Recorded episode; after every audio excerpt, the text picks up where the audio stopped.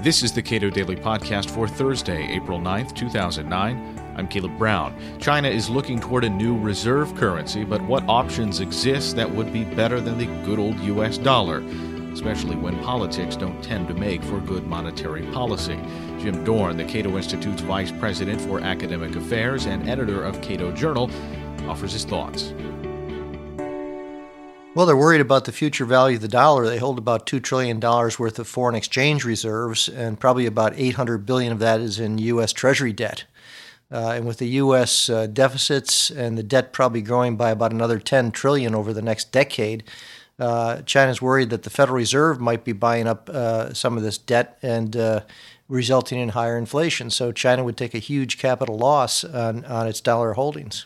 Can't the Fed simply uh, back so much of the new money it's printed back out of the economy? Well, it can. The problem is, is the Fed's balance sheet has uh, more than doubled over the last year and is expected to double again uh, by next year.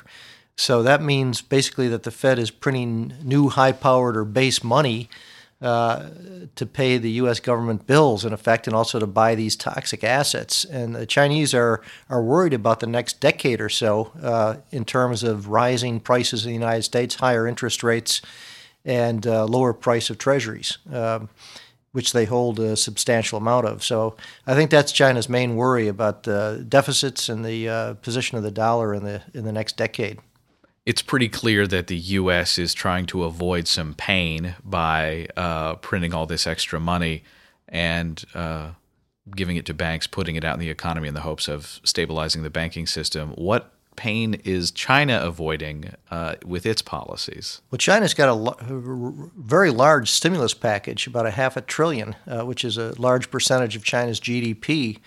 Uh, but China, unlike the United States, China has a positive growth rate if you believe the statistics. Um, they claim they had a growth rate in the final quarter of last year of around 6%. Uh, some experts think it may, on a quarterly basis, been as low as 2%.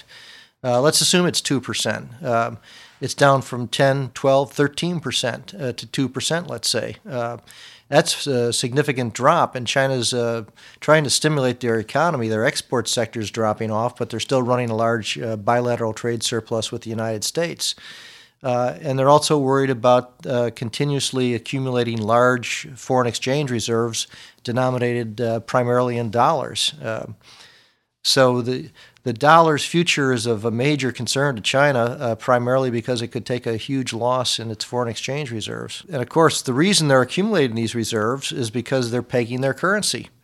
Uh, if China uh, discontinued its its peg to the dollar primarily, uh, it would not have to accumulate so many reserves. So the liquidity problem uh, that China is discussing and discussed at the G20 uh, basically stems from the fact that China is pegging its currency. If China did not peg its currency, it wouldn't have to accumulate all these dollar reserves.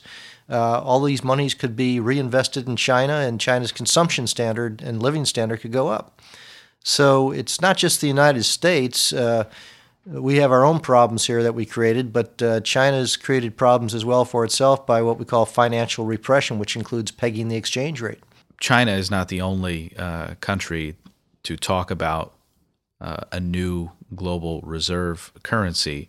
What are the risks of moving to a reserve currency that will be extremely political because it will be a, a global entity? Well, you can take your bets with the uh, Federal Reserve uh, in, in terms of keeping the dollar stable in value over the long run by a anti-inflationary policy. Or you can take your gamble with the IMF as a super sovereign uh, creator of SDRs, special drawing rights.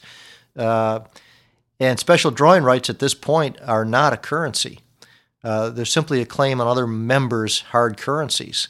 Uh, so the SDR has no standing as an international reserve currency. It's a very small part of total liquidity in the international system now. It never took off uh, when after Bretton Woods was formed, and and of course Bretton Woods ended in 1970, 71, 73. Uh, so we've been on a fiat money standard uh, since the gold window closed, uh, and the dollar is no longer convertible into anything except other little pieces of paper. And every currency in the world is the same way.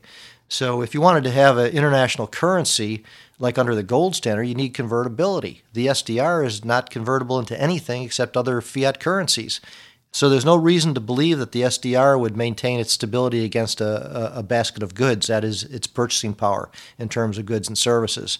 Uh, and I doubt whether China or any other government would want to put the IMF in charge of its own currency, basically. Uh, so China has the opportunity now to diversify its portfolio. It, does, it can hold other things in dollars. So uh, I'm not sure exactly why they want to focus on the SDR. It's sort of a, a, a relic, a dinosaur. It's not a real currency.